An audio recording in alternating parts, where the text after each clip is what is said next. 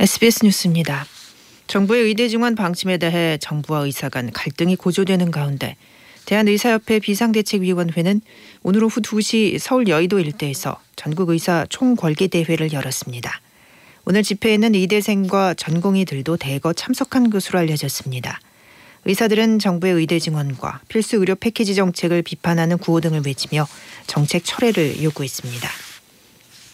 경찰이 의협 현직 간부 4명에 대해 출국 금지 조치한 것으로 확인됐습니다. 출국 금지 조치를 받은 4명은 경찰이 그제 압수수색한 5명 가운데 노환규 전 의협 회장을 제외한 현직 간부들입니다.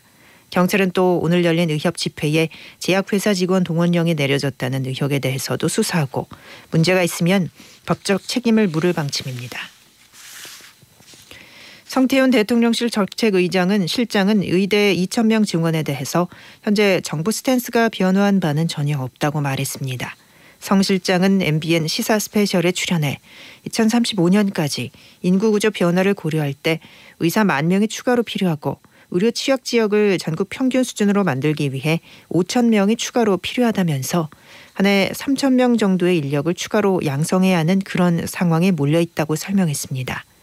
그러면서 현재 시점에서 더 미뤄지면 연간 증원 규모가 더 늘어나게 되는 상황이 될 수밖에 없다고 덧붙였습니다. 현역 의원 하위 20% 통보에 반발해 민주당을 탈당한 영등포갑 4선 김영주 국회 부의장이 내일 국민의힘에 입당합니다. 김 부의장은 SNS를 통해 중도층으로 외연을 확장해 여의도 정치를 바꿔보자는 한동훈 비상대책위원장의 주장에 10분 공감했다고 입당 이유를 밝혔습니다.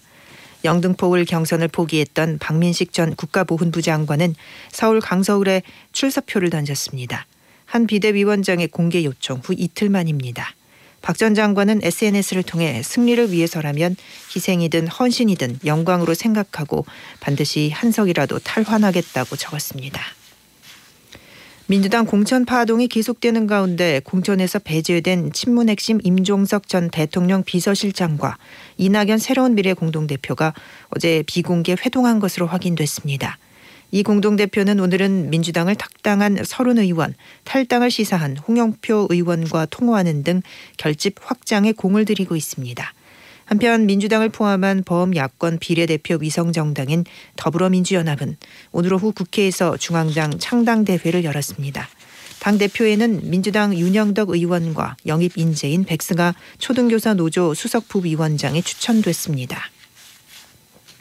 국내 기업 67%가 올해 신규 채용할 계획이 있는 것으로 나타났습니다. 한국경영자총협회는 2024년 신규 채용 실태 조사를 한 결과 응답 기업 66.8%가 신규 채용 계획이 있다고 답했습니다.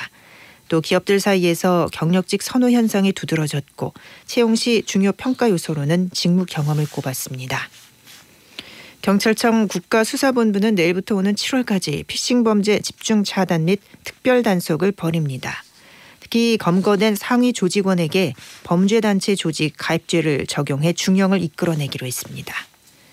오늘 밤은 전국에 가끔 구름이 많겠습니다. 현대 추적 수도권과 충청, 전북과 제주, 영남 지역의 초미세먼지 농도가 나쁨 수준을 보이겠고 내일도 경기 남부와 충청 이남 지역의 대기질은 탁하겠습니다.